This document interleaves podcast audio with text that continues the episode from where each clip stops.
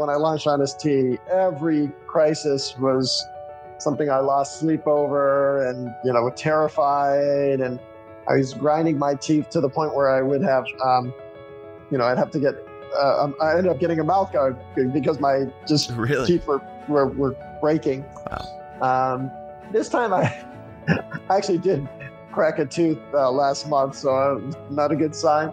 But I, I do have more perspective. I understand that it's part of the journey, and the journey is the destination. You know, the the goal here is to continue to learn and bring people along on this journey with us, and and um, so I, I'm savoring the journey a little more than I might have it during my Honest Tea days.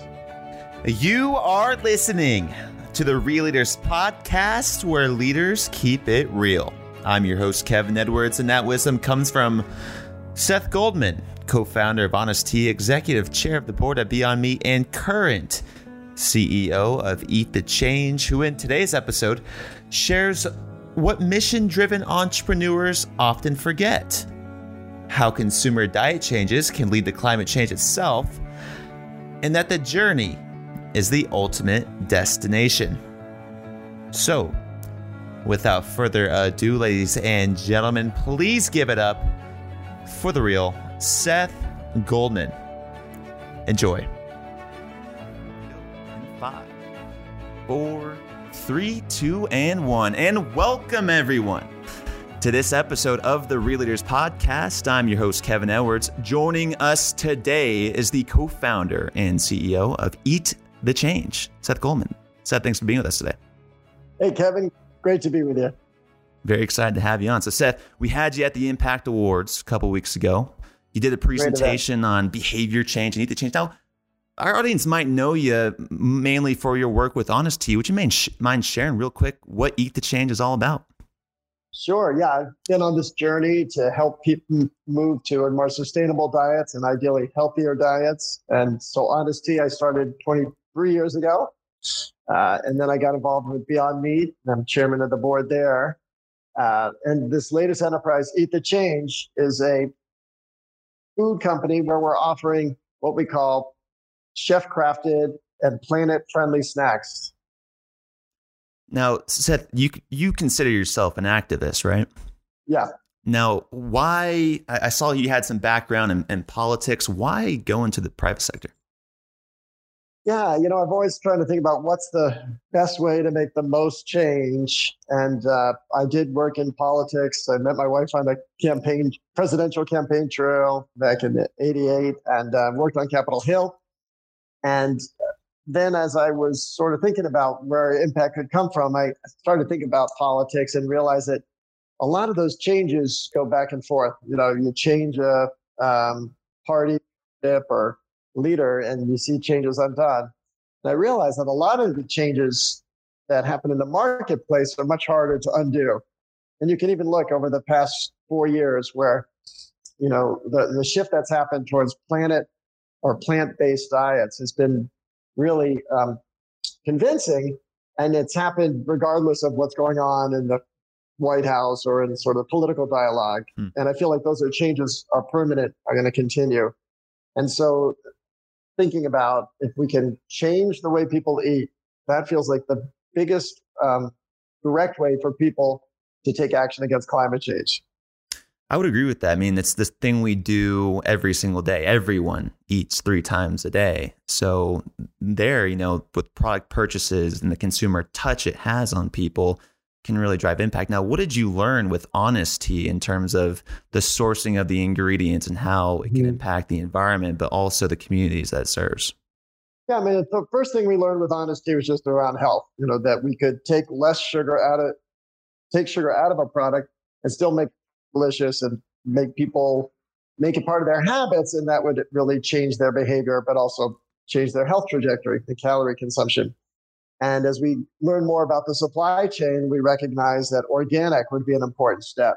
If we could help uh, communities avoid putting chemical pesticides, chemical fertilizers into their ecosystem, it would be better for their whole biome, all the, the plants and animals, as well as the people, people picking the product.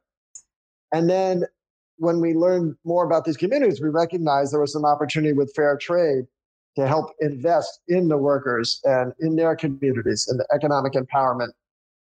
So for me, it was a recognition that there's a whole form of activism available to us as companies. If we can meet a consumer need, we have the opportunity to also make change happen in communities that consumers might not even know about. And as long as we uphold our promise to the consumer, we can deliver a product that's healthy, delicious, and nutritious. We get to do all these other things, possibly behind the scenes, possibly, you know, in front of the scenes too. Now, Seth, you said you want to make sure that you're meeting the consumer demands. Now, was this something that they were telling you about, or was this more your no. idea with with your passions? That's a good point it started just with my own personal diet and said, I, I don't want to drink with all that sugar. How come no one's making a drink that's less sweet? Right. And fortunately, I had my professor, Barry Nalebuff, who agreed there was an opportunity. And the same with Beyond Meat. You know, we always, as a family, felt like veggie weren't good, but we didn't say, boy, I wish somebody would take plants and find a way to reconstruct them in a way that perfectly mimics animal protein. But Ethan Brown had that idea. And when I met him and learned about what he was trying to do, I got involved and helped him scale that business. Um, and here too, with Eat the Change, we know people feel eco anxiety. There's a, a sense of frustration or anxiety about what's happening with the climate and a feeling of powerlessness that they can't address it. And so we said if we could give them foods that are delicious and well packaged, you know, well designed, um, but also a planet friendly approach to them, there'll be demand for that.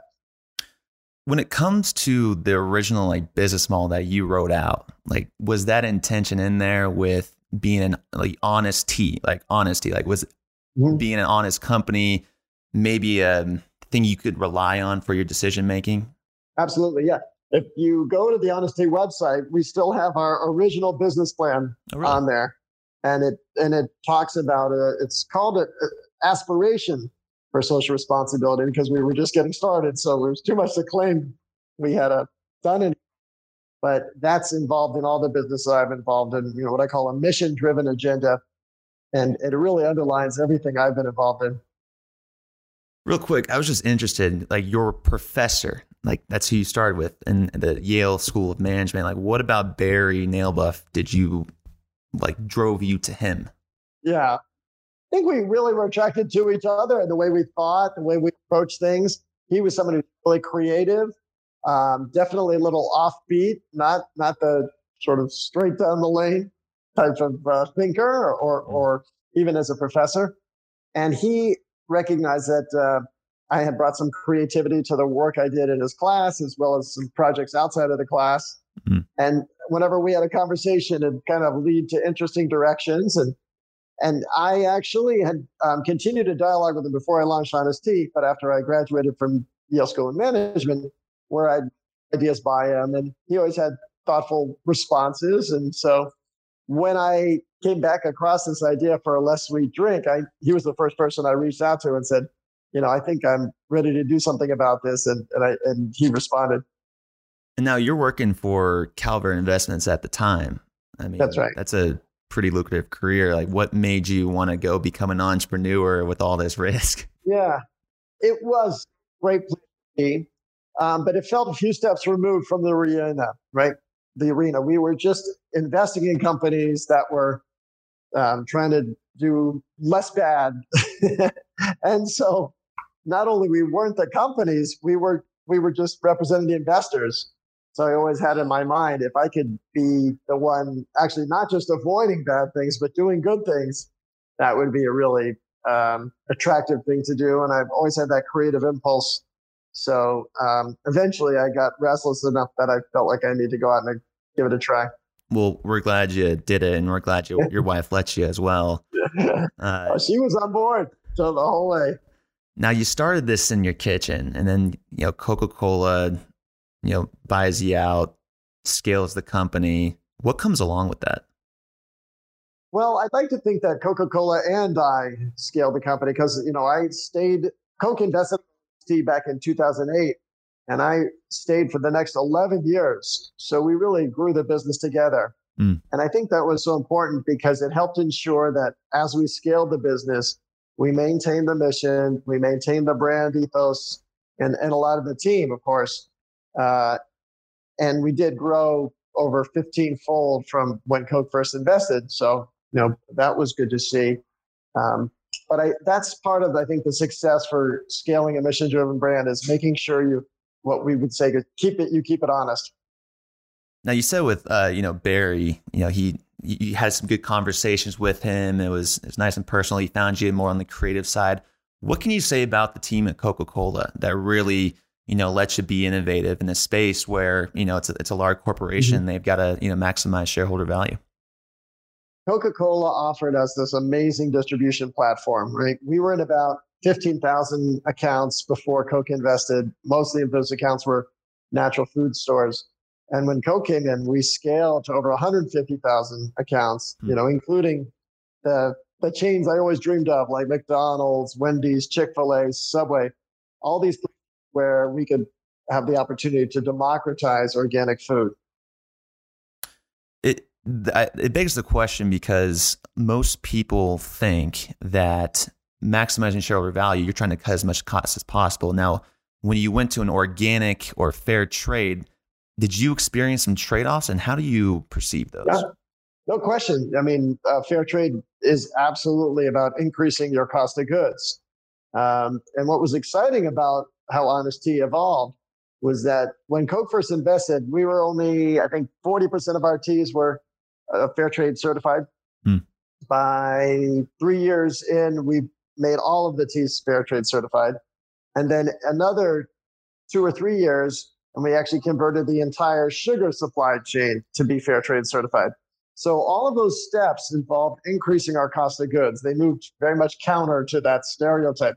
But to Coca Cola's credit, they recognized that what we were building was a, a mission driven brand, and we had to keep it authentic for it to be relevant to the folks who had embraced it, not the people looking um, for that kind of thing. So uh, I think as long as you're clear about what your guardrails are and what you stand for, uh, and you hold the line on it, you'll be able to scale your impact. Do you see that as an investment or an expense? Well, it is an expense. I mean, it comes out of your cost of goods, but it's what you've created. And obviously, if you're trying to build something long term sustainable, uh, then you have to keep investing in it. Hmm.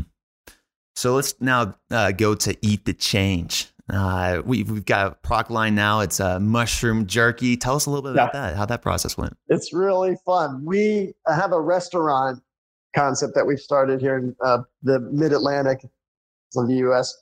And it's uh, seven outlets called Plant Burger. Let's see, all plant based. And as we started learning more about mushrooms, uh, I took the team to go visit a uh, organic family farm in Pennsylvania. We realized how incredible mushrooms are as an ingredient. They are so versatile. They can take on all types of different tastes, but they're also one of the most sustainable crops because they feed on ways they are uh, they can be grown very quickly. They actually are grown inside, um, and really an underappreciated crop. And so with my co-founder, Change Spike Mendelsohn, he's, he's a celebrity chef, is a great person to be able to turn mushrooms over and say, make these delicious again. And so we already had the organic certification, but we really recognized there was an opportunity to try to address every step of the way how to make planet friendly offering. So organic, plant based, or in this case, fungi based, um, using the imperfect mushrooms or what we call the perfectly imperfect because they taste great. They just don't look the size that people expect when they buy it in the store. Um, and then making the packaging as recyclable as we can. Uh, and then we also took the unusual step of ruling out ingredients that are represent a lot of monocultures. And it turns out there's six crops that represent over 57% of all agricultural production mm. in the world. I said, let's leave all those out. If we're really trying to support more biodiversity, let's commit to using everything except those mm. ingredients. And so it's created a really fun, delicious line that we hope will uh, be embraced by people as a great snack alternative. Obviously, a great alternative to animal based meat, but also just a delicious snack, uh, very sa- savory and satiating. I think it will. You know, I think, uh, let's see, responsible packaging, uh, sustainable production, grown indoors. Now, how's the water usage with uh, growing mushrooms? Mushrooms are really efficient. They hmm. basically they are very water intense. They they're about ninety percent water, which is a lot. Right. But there's no waste. You don't um, unlike a field where water is sprayed, and then obviously a lot of the water doesn't get absorbed by the plants um, there's no real spraying of mushrooms, so the water or, or it, it's not spent. It's it ends up in the mushroom. Got it. Yeah, and that's that's why it's it's not a plant, right? Like all the the head of the mushroom is like where all the water is stored. It's actually the reproductive part. And I think a plant's like the difference between a plant and a mushroom is that it produces like yeah. fruits, things like that, right? Interesting. And so now when it comes to like a competitive edge, like, do you think that mission driven products or mission driven companies hold that competitive edge by creating something that's different mm. than what's out in the market? You know, it's not a guarantee. Mm. I mean, for me right. personally, of course, it's a huge motivation, and I, I believe for my team as well. But a mistake that mission driven entrepreneurs often mm. make is they assume, oh, people are going to love this because of our mission and all we're doing. And the fact is, you've got to, that's not the job they hire you for. So when someone is buying a mushroom jerky, they're buying it because they're hungry and they want something good to eat. Right. Something that tastes good. Uh, and I could tell them all about our environmental commitments and the fact that there's no soy, wheat, corn, rice, or sugar, or potatoes. But they're like, well, how does it taste? so it's got to taste good. And if it tastes good and if it's well packaged and priced competitively, then the mission can be an, an advantage. But I often say it's a it's a it it's deciding factor. Maybe it's a little tip, but it's the core uh, part of the offering. Well, how how does it taste? I mean, I was I was oh, interested oh, to be like, you know, okay, how do you choose the different flavors? It's yeah. under 150 calories. What are the health benefits? What's so neat about it is the mushrooms are like a blank canvas, so they just absorb all these different whatever spike paints on them. In this case, it's flavors. Um, we have like a, a sea salt and cracked pepper. We have a, um, a maple mustard variety, and they're just so flavorful. Um, and it, they're moist, they, they, but they also uh, rehydrate in your mouth. Um, so it's just a really delicious and fun thing to eat. Seth, you were just at Beyond Meat. Why make this transition now in your career? Well, I love my work with Beyond Meat, and I'm still very, you know, chair, very engaged as chair of the board. Um, but I, after we pretty public, we started bringing in um, professional, which was absolutely the right thing to do. And I thought this is a good time for me to go back into the startup mode. I like that challenge of starting from scratch, and uh, this was a way to do that. I, I, I was joking. I couldn't whether or not I went back into the shallow end of the pool or the deep end of the pool, but it's been a lot of fun. Uh, Seth, I'm about to get a little philosophical on you. Is this something that uh, you you felt like you needed to do? Like this is something that you felt you're in a position to do with your experience? Uh, it's an interesting question. I I feel like all of the work I do is work I believe in, and I, I try not to spread this around. But all of this work I would do, if I, whether I got paid or not, I do it because I believe in it. Right. Um, so this is, as I think about sort of the way the world's evolving and the, and the crises we face, climate is such a huge one. And if we don't change the direction we're headed, we're going to end up where we're going, which is totally unsustainable. So I felt like to do everything I could to reverse these trends. Obviously, Beyond Meat is a key part of that as well. And I'm fortunate to continue to support that work as chair of the board. Uh, and then I thought, well, what's an additional way to take action? Because not everybody is eating uh, beyond meat or they're eating you know meat all the time. There's other things they eat. So how do we create additional food options that can be more sustainable?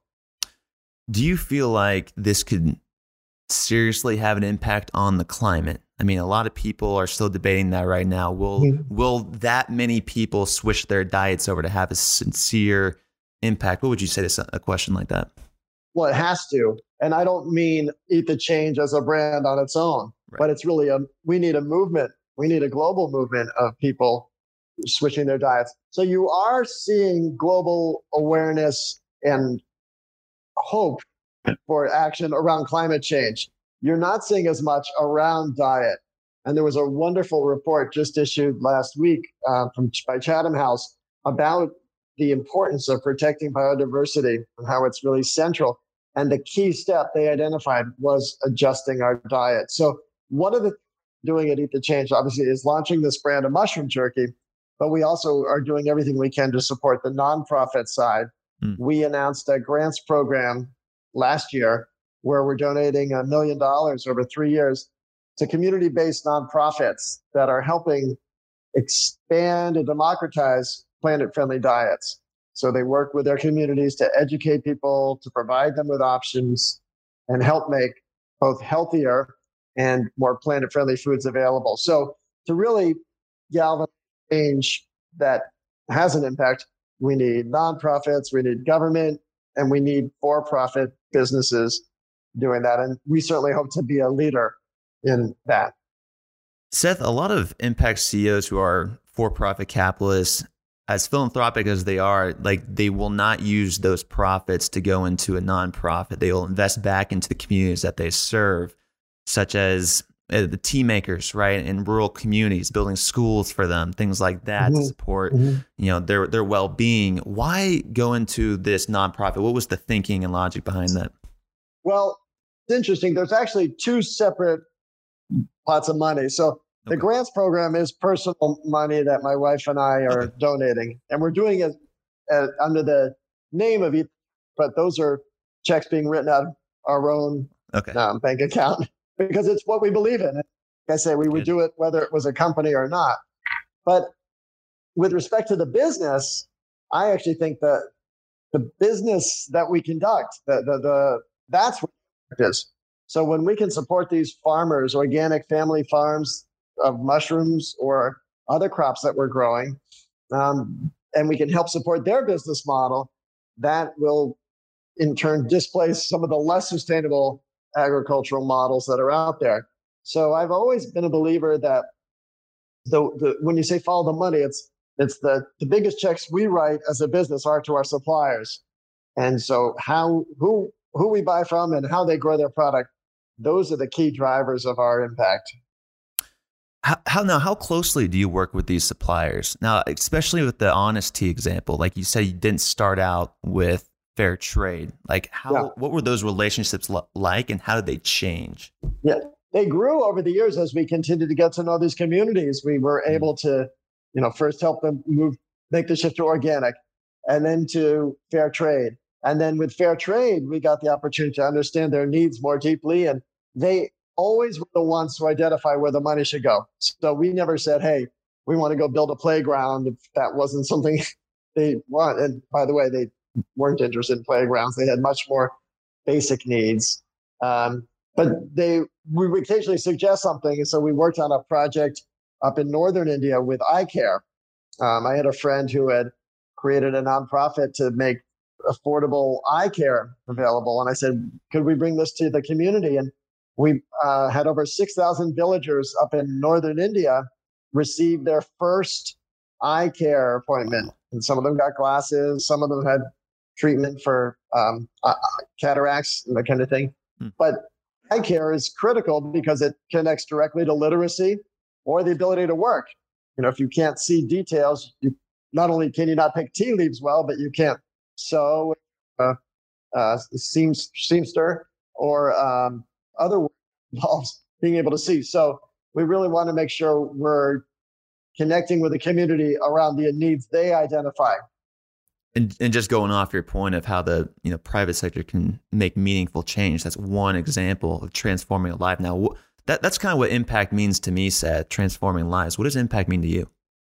Well, certainly lives are important, but think about the planet too. Hmm. Um, so, what we're doing at the change, we hope, is giving people a vehicle to change their impact on the planet. So the ideal form of impact that I think about is how do we we empower people because companies on their own don't have much impact. It's only when they succeed in building a relationship with the consumer that that impact is multiplied. I'll, I'll give you an example.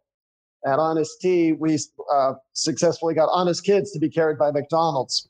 And that was such a huge win because the drink that McDonald's was offering before we went in was about 80 calories per serving. And we brought a, calorie drink in. And we sold over 200 million units through McDonald's, which meant that in a year, we were able to remove over a billion calories from the American diet. Mm. And that was only because we got the companies and the consumers to embrace this approach. And of course, do that, we kids to uh, appetite for less sweet drinks. Uh, and then also, it's the first organic product for millions of these consumers. And so that's exciting because it starts them getting exposed to these ingredients and to this approach at an earlier age. I had an odd day in my life, Seth, with Honest Tea. I went, I was hungry. It was a Sunday. I went to Five Guys. And, you know, when you get the meal, that's the thing, that's where they'll get you, right? You get the meal, which comes with a drink and fries. Yeah. So I get a burger, right? You know, and then I, I like, wait, Coca Cola's here. And I went down, I was like, oh, I'll get the Honest Tea. I don't drink soda anymore. So oh. I, I, get the Honest Tea. It was great. And then I started thinking, like, man, I'm still, still kind of hungry. And I said, you know what? But I don't want that, that, that feeling in my stomach. So I went to a plant burger place the next day, or th- sorry, that same day. So I had a I had a burger for lunch and a plant based burger at night, just so you know. And uh, I tell you what, man, I, I got to go with the plant burger. I think it tastes better. I don't think yeah. it has anything to do with anything else. It just tastes better for me. Well, that's the key. Going back to what I said, you've got to deliver on that first proposition. You know, if the plant burger didn't taste good, you wouldn't have gone back and that business wouldn't have succeeded. So you've always got to deliver on the job that the consumer hires you to do. Now, what was interesting about that restaurant is they make the the the plant beef in the actual place itself, I believe. Mm-hmm. How how is that possible? I thought that takes like forever to make. Well, I didn't taste it. I'm willing to bet it's not quite as good as some of the products offered by Beyond Meat, where okay. there's real no, definitely not uh, science and process going into it. So, well, you know, people can mush stuff together, and you put enough spices on it or enough right. grease, it can still taste pretty good.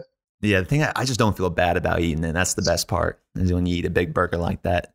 And the ingredients are good. The you know the tomatoes are good as well. Now the the jerky that you're making, you know, how long does it take to make that? I mean, chef crafted. Where does it yeah. begin? Where does it end?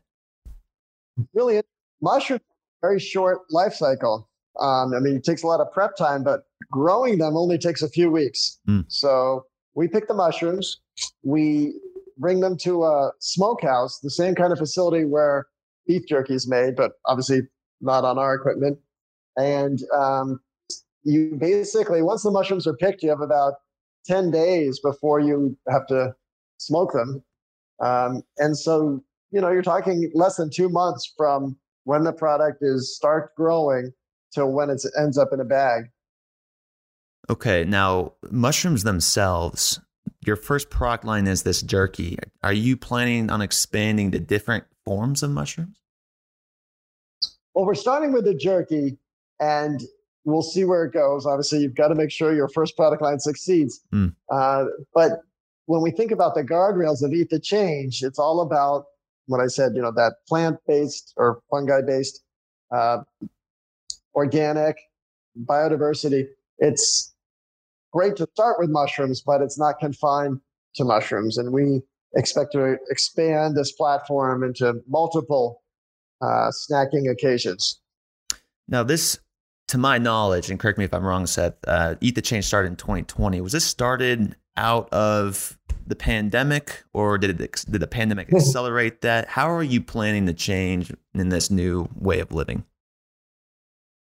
Well, it wasn't timed around the pandemic, except that we recognized this was not the right time to launch a new brand in the midst of the pandemic. So what we did in 2020 was a lot of the planning and designing. Mm. And it's rare you get that chance to really think expansively thinking about the branding the right way, um, the design of the even the logo, all these things that you know when you're in a business you just have to move so quickly. So we really was a luxury to be able to think about the the brand and the business and to launch the grants program. You know, we launched the grants program before we launched the brand, mm. but that helped us further define exactly what we want to support and stand for. So that was good. And, and now we're just launching the brand into retail. And so it's fun to see the retailers respond. And of course, the next few weeks, we'll start to see how consumers respond. Now, you mentioned the, the logo aspect of this, and that's got to be the most fun part, but also a lot of people have different opinions. Can you kind of walk our audience through how you came up with the design for the yeah. logo? You know, we did a, a whole blog about it because it really was this case of a bunch of things came together um, different symbols. We were trying to communicate balance and harmony and sort of optimism.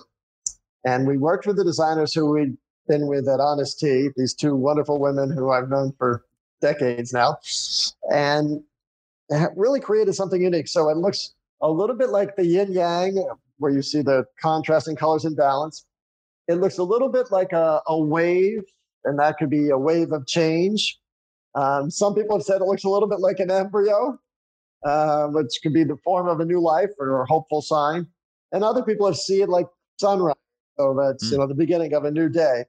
And my point of view is like all of that work. Whatever you see in it is you know fine with me as long as it sort of communicates that sense of hopefulness uh, and thinking about balance. I saw it as the yin yang and I love the yin and the yang because it's it's order and chaos, chaos and mm-hmm. order. What cha- what chaos has come with you know starting a company like this in your personal life and also in your professional life? That's just par for the course. I mean, that's the life of being an entrepreneur. It, it, dealing with uncertainty, um, dealing with a world that is not perfect, but I mean that's you know how we all live too, right? So um, the difference this time around, in contrast to Honest Tea, which was 23 years ago, is that I have a little more perspective.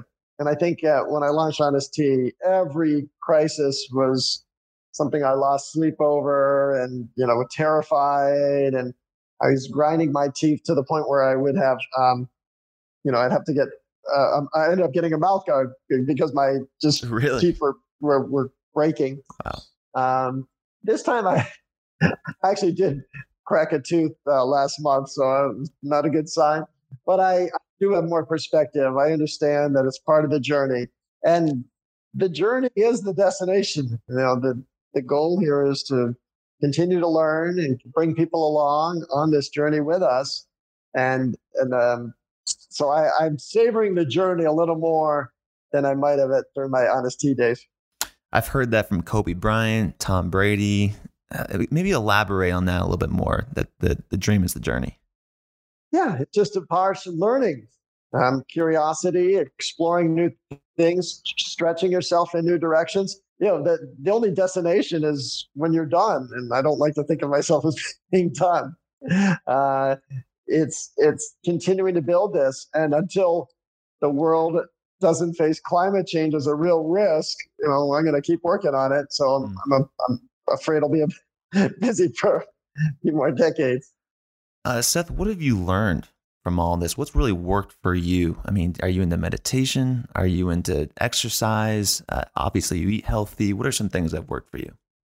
Yeah, uh, exercise really helps. It's um, critical to have a vehicle to take out tensions, to be able to have solitary time to think through things and process them. I always feel more balance and better perspective exercising. Um, I have always invested in relationships, especially with my wife. Um, and so making sure that that is healthy and strong and so that there's trust and, and openness um, and being a willingness to share, whether it's fear or hopes, Uh, being transparent there. You, it's too much you're carrying if it's all bottled up inside of you. So those things are critical. And then having great partners, you know, the employees who are building this, my co-founder Spike, as well as the on the team, a lot of whom I worked with over previous enterprises, just makes it a more joyful undertaking. And have you felt that people that are coming to your organization are coming with the sh- same sense of shared values? Yeah, there's clearly an expectation, you know, based on my track record and, and the brands that I'm building, that you're not just checking a box here. And I don't want to, you know, checking the box. I want folks who who feel a cause here, who who are driven to um, find a way to make their work meaningful. That said, you know, we still need a financial statement to be accurate. so I've got to choose competence every time. But it's really wonderful to feel like this is a, a, a journey we're on together, something we all care about. Now, Seth, someone told me this is a leadership podcast, so maybe I ask you about leadership a little bit. Um, starting with the company from uh, a small stage to then scaling it, how do the responsibilities change and, and maybe your perspective mm. or, or takeaways from that growth? Yeah, that's an interesting question. I'm one of the few entrepreneurs who stick around to scale the business. Right. You know, a lot of entrepreneurs start up a business, sell it off, and start the next thing. And I find that the work, I enjoy all phases of the business. Um, and ultimately, it's all the same work, it's just at a different scale. So, the first task any entrepreneur has to have is to create the vision, to think about what is the purpose of the business, how we communicate it, and to spread it. So, to be the advocate for it. And, and you know, a lot of in the early stages, it's it's one-on-one conversations with a buyer or a partner or an investor or the first employees. But then as you grow the business, it's just that same conversation with more folks. Hmm. And then it's attracting and raising the resources to grow the business, to make sure the the team has the tools to deploy. And so usually that's money. And of course, with Honest Tea starting early, it was raising $25,000 at a time, which was a lot of conversations where I probably succeeded in one of 10, one out of 10 conversations, I'd get a check written. And then, of course, with Beyond Meat, we raised much larger sums, but it really was the same conversations, maybe different investors, but that same discipline. And then the, the third key piece is hiring the right people and putting them in the right positions and helping them achieve success to carry out the vision. And so um, there too, you've got to get the team right. And if you get the team right early, then it's scalable. If you don't create the right values or right expectations, it's not scalable. So, you know, what we're doing with Eat the Change this year, this first year where we have nine employees, is a lot of um, focus on developing this team, developing the norms of the company, how we interact, how we communicate, what we expect of each other. And if we get it right, it's scalable. Now, how are you articulating those norms? How are you articulating that vision, especially uh, you know being virtually? Yeah. So we have a lot of company meetings. It's funny because I am not a big meeting person. I don't stretch it out, um, but twice a week we'll have company-wide calls where everyone checks in, gives updates, and, you know, usually it's 15 minutes, but we've had ones that have 15. If we get, check the box, we're done. We don't need to sit here for an hour. Uh, and then I also have one on one meetings with all of my direct reports. And actually, probably right now it's twice a week just because so much is happening. Uh, we're at a point of launching the business, getting production right. Uh, and so there's a lot of uh, um, checking in on people and making sure they have the right guidance, the right resources they need to execute. How do you know when your team's like a well-oiled machine? I mean, do you is that just yeah. a, a, feeling you have? It is, and there's a, but there's a lot of indicators, and so there've been. I'm really fortunate with this Eat the Change new business where something and and it's exactly what I would have done if I had gotten involved, but I didn't involved, and so and I'll certainly reinforce when that's the case hey guys, like that was uh, there was a crisis there, and you handled it exactly the right way. Mm. Um, and so you, and uh, of course, alternatively, when you see things that aren't right, you're able to intervene and help people rethink how we would have approached it. Now, when you were at Calvert Investments, did you have an emphasis on like data driven decisions And now in this day and age, like how many, Hmm. if you had to give me like a ratio, like how many, or maybe it's not a ratio, just how do you see data driven decisions versus going with your gut? You know, one of the things I like about being an entrepreneur is, is very, very gut driven. When you try to ground your decisions in facts, but you can get so mired in data, you lose sight of what's happening. And we saw it so often in the company. Um, I remember where Coca-Cola had done some testing of honest kids, our kids drink, and they said, you know, we we looked at the data and kids don't prefer your drink. I said, yeah, um, we knew that. That's how we designed it. we wanted it to taste good enough that a parent um, would choose it and the kid wouldn't reject it. Hmm. We knew the parents would favor it because of the calorie profile. Um, so all we had to do was make it taste good enough, which of course isn't a great marketing slogan, but they just, you know, when you get so data driven, you miss the context for a purchase or repurchase or con- or loyalty. Right. Right. Now, when it comes to like humanity and like those ethical decisions, like have you had to make any difficult decisions where you had to choose one over the other? Sure.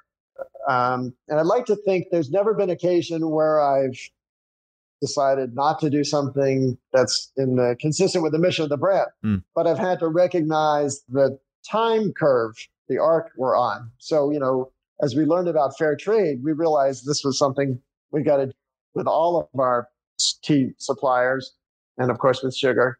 But we also knew we couldn't do it overnight. And so in 2003, after we launched the first fair trade bottled tea, it took us eight years to get the rest of the line to be fair trade certified. And of course, we did it, and the brand is still all fair trade certified and, and, and growing. Um, but if we'd made the early decision to go fair trade in 2003, we could have taken the business under. Our margins would have been compressed, or we would have raised our price to the point where it wasn't financially viable. So I think it's just important to recognize, like I said, the journey. And as long as you're sticking it out, then it's fine to take it in a way that is, you know, sustainable. Seth, I've had a, a few guests come on the show and they're just like, you know, you can't manage what you can't measure. And you hear it time and time again. Some people have proven me wrong on that, but how do you kind of see that like theory of not being able to manage what you can't measure? And are you taking into account your impact metrics? Uh, yes. And for me, the best way to measure your impact is to ingrain your mission into your product. And they'll just do everything you can to sell as much of your product as you can. So, Steve, we to wonder are we promoting organic? Yes, we sell the product. Are we promoting fair trade? Every time we sell the product. Same with Beyond. We knew that every time we sold a Beyond Burger, we were helping somebody who very likely was going to choose an animal based product. And so the best way to measure that was to understand the environmental footprint of one burger. And we learned it uses 99% less water, 93% less land, a lot of positive aspects. And then just sell millions of burgers, Mm. ideally billions of burgers, and your impact magnifies with it. What are some of the science claims? And that makes a lot of sense because I was thinking about uh, freshwater use. And like it's like 98% of the world's fresh water is like goes to that agriculture, goes to those farms. Oh, yeah. Uh, has, have you come across any other scientific revelations that have kind of just like taken you back? Well, I was surprised when we learned that there are six crops that represent 57% of all agriculture. Mhm. There's so many plants. There's hundreds of thousands of plants in the world. And the idea that we should be so dependent on six crops is absurd. Not to mention a huge risk when you think about climate shocks or a disease that could kill off a crop. So we've got to diversify our diets to create a more resilient planet. Now, mushrooms are really interesting. Have you written? Have you read into any other research about mushrooms and like? Oh, there's benefits of them? tons. Yeah, it's amazing. They're they talk about mushrooms as the uh, the wood wide web, this kind of guts of the earth that really helps trees communicates w- with each other. Um, they play a incredible role even in bioremediation. I mean, sometimes literally in an oil spill, but in other cases, just helping earth and uh, ideally correct some of man's less sustainable habits. So mushrooms only going to grow both in um, popularity in diet, but also being appreciated for the role they play in in uh, making the planet more livable. I think it's an interesting, top, interesting topic because Paul Stamets, who came on the show, is yeah. the number one podcast. For some reason, people flock to Paul Stamets and love mushrooms now. He talked about mycelium and the mycelium yeah. network that you're that you're describing here. And one mushroom can have a mycelium network of acres underneath it. Amazing. It's crazy what they can do. The other thing that's interesting about it is coronavirus. There's more diseases coming from subtropical areas spread by mosquitoes one of the things that can attract them, those mosquitoes away from major populations are mushrooms. Wow. So there's so many benefits. And when it comes to health, it's another great aspect of that. Now, are you looking at, I, can ask this question earlier, are you looking into any other types of mushrooms other than just the, the two? Well, we're always playing around with mushrooms. And at the restaurant, we use the fruiting body of an oyster mushroom mm. to make a product we call our crispy chicken fungi sandwich. So we're looking at lots of different varieties, but we also have to make what we put in a package is both scalable and affordable. And so portobello and cremini are some of the more scaled crops that we can put into a package and still offer our product for you know less than six dollars. And Pennsylvania is the like the capital of mushrooms, right? Mushroom capital of the world. Yeah. Kennett Square, Pennsylvania supplies 64% of all the mushrooms consumed in the United States. So it's a, incredible that all comes from the. Well, I'm excited to see kind of where this goes, how these consumer habits will change. And, you know, we, we talked a lot about today about kind of why you started this in the first place, why you left the other organizations to continue this journey, this destination. Now, let's wrap this up and bring this home, Seth. What is your definition of a real leader? For me, a, a real leader is somebody who gets people to follow them, not because they have a position or a title, but because their ideas and their example are so compelling that people feel inspired to take the course um, created by that leader. Well, Seth, Seth, Seth, it's been a pleasure speaking with you today. Hope you stick around for a few questions afterward. Happy to. Uh, but for Seth Goldman, I'm Kevin Edwards, asking you to go out there, influence others with your ideas and example, and always, folks, keep it real. Thanks, Seth. Thanks, Kevin. All right, good people. Thanks for hanging on to this episode of the Real Leaders Podcast. Cool thing about Crowdcast is you get to be a part of the conversation. I saw a few questions flying in here. Um, and the first one uh, is this, Seth. It's is ETC the change employee owned? Uh, yes, we have employee uh, who own stock. It's not entirely employee owned. We also have other shareholders, but every employee has stock in the company for sure. Uh, are you interested in ESOPs at all? That tends tends to be a new trend that's coming up. My challenge with them is how do I create an exit for our investors? You know, we did raise money from investors. And so I've just got to make sure I can deliver on that. Mm. So I'm not opposed to it. Um, but uh, like I say, it, in every company I've been with, the employees have had meaningful equity stakes in what we're doing so that whatever the outcome, they benefited. And, and both with Honest Tea and Beyond Meat, um, people had a really nice outcome. Seth, this one comes in from Jonathan, and he asks Seth, how do you see regenerative agriculture moving into the forefront, improving yeah. climate and supporting biodiversity? It's critical. And I'm a huge supporter and believer in regenerative agriculture. The one frustration I have is that the principles of organic agriculture, I believe, really are the same as regenerative. And so uh, I don't think there's a need to create a third standard. I would rather see us really invest and support organic. And if we can do that and make that something people look for, which obviously we're trying to do with Eat the Change and we did with Honest Tea as well. I hope that will be part of it, but you can't leave it out. And so I've had conversations with some of the folks focused on hydroponics uh, and some other forms of agriculture. And I say, but what about the soil? You know, there's we need to be investing in soil, and so sustainable agriculture, as well, of course, as avoiding, you know, clear cutting forests and other things are going to be a, an important part of that. Definitely. And doesn't the soil have a great effect on carbon sequestering as well? Yeah, totally. Yeah. And if you can either have keep forests or uh, adopt no-till farming and other organic farming methods, you have a much better shot of protecting it. Hmm, interesting. Another one comes in from Madeline, and she asks, "What was the turning point for you to go plant-based?" It's a fun one. So we started as vegetarians 15 years ago now. My oldest son was having his bar mitzvah, and he had already been vegetarian uh, for three years. He had already convinced his brothers to be vegetarian, but as part of mitzvah, he presented a Torah interpretation, which was all about the kosher preparation of animals, which involves spilling out the blood. And they say you shouldn't drink the blood because the blood is the life and you shouldn't eat the life. He says, if we're concerned with not eating the life, let's not kill the animal. And if we can meet our dietary needs without having to kill animals, why wouldn't we try to do that? Mm. So we started as a family to be vegetarian then.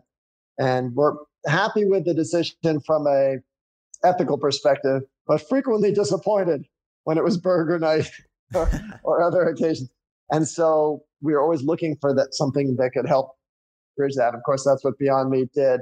And we became vegan just about a year ago um, when we, after seeing the game changers, and my middle son said, I'm going to do this. And we said, we'll try it. And actually, it's been a really positive impact on our family the dynamic. It's made us much more thoughtful and mindful about our food and particularly in a year where this pandemic, which is a, based on a zoonotic disease, made it feel like we are um, thinking about our food choices in a more comprehensive way and, and mindful way. Interesting. It is a zoonotic disease. That is interesting. I never thought about that in terms of uh, veganism as well. Now, do you have to supplement your diet at all? Do you have to take uh, pills or anything like that? I take a what do you call it? Just a, a Centrum, you know, a, a vitamin which I'm told you should be taking anyway. Mm. um, okay. So I, I, think I'd be taking that if I were a vegetarian or not, just because you need to make sure you're getting all the nutrients. Um, but I actually feel better than I felt than I have. And, and it's neat to see my, I do a lot of swimming. Uh, my swim times now have been faster than they've ever been. And my biking summer was better than it had ever been as well. So it's good to feel like even as you're getting older, you're not necessarily declining. Interesting. Yeah, that was a, a big part of that movie, The Game Changers, is like, you know, athletes can't compete with each other yeah. on, you know, non or yeah, non meat or just plant based diets. Much better recovery too, quicker. Oh, okay. And just less, less soreness. Mm. Uh, this one comes in from Julie, and she asks, excellent perspectives. Question As a leader mm-hmm. in this space, how do you think ahead to adjust to competitive and innovative challenges? Well, the best way to do that is to keep innovating um, without even thinking about the competition. You know, one of the things I said at both Beyond Meat and with Eat the Change is, you know, you you steer by the stars, not by the other ships. Right? You have to think about where you want to go, and don't worry about what people are doing around you. So we should challenge ourselves to keep improving our product, uh, improving our packaging, improving everything all the time. Um, sometimes there's competitors out there that have a little different approach, and it's worth questioning what you're doing. And ideally, your answers hold up, and ideally, the consumer agrees. But we never tried to respond to, cons- to, to competition as much as anticipate where we hope consumers can go. Seth, it's been a pleasure having you on the show. That was the last fan question. Hey, thanks everyone for hanging on to this interview with Seth Goldman. Now, Seth, any last words you have for where people can find more information about Eat the Change? Thank you. Yeah. So eatthechange.com is the site for the business, and we actually do take orders there. We also have eatthechange.org, where we give information about the wonderful change makers we're funding around the country that are helping promote planet friendly diets in communities that often lack access to them. So, look, this is a movement. We have a brand, but we want everybody to eat the change. We want everybody to take steps. And we're having a fun promotion coming up in April where we want to empower people to take those steps as well. So keep an eye out for that. And real quick as well, said this just rolled out to stores. Where can I find a bag of this jerky? Yes, it's just launching in stores. So here in the Mid Atlantic, it's going to be in Whole Foods and Moms and the selected Giant stores. And out west, uh, we're launching in Erewhon next month, uh, as well as PCC and Huckleberries. So a lot of the West Coast. And wherever you don't see it, ask for it. exactly. I will definitely get it down to San Diego. Seth, appreciate your time coming on the Real Leaders podcast. Folks, this episode, be a part of the movement. Listen to this episode again, share with people, uh, follow us uh, on the Crowdcast or on our all of our channels where this episode will be released on this coming Wednesday. Um, that's it for me. Seth, thanks for joining us. Thanks, Kevin. Always keep it real. And thank you, good people, for hanging on to this episode of the Real Leaders Podcast with Seth Goldman. We hope you enjoyed it as much as we did. Now, folks, you got a little glimpse, a little taste of what it's like to be a part of a Crowdcast live interview for the Real Leaders Podcast, and I want you to be a part of the next one. All you gotta do is go online to real-leaders.com slash podcast and RSVP for an upcoming interview with another real leader. Also, if you could, if you have time today, please leave me a review. Let us know what you think, how we can improve the show, and who you'd like to see next. That's it for me. Thanks for being a real leader and stay tuned for the next episode.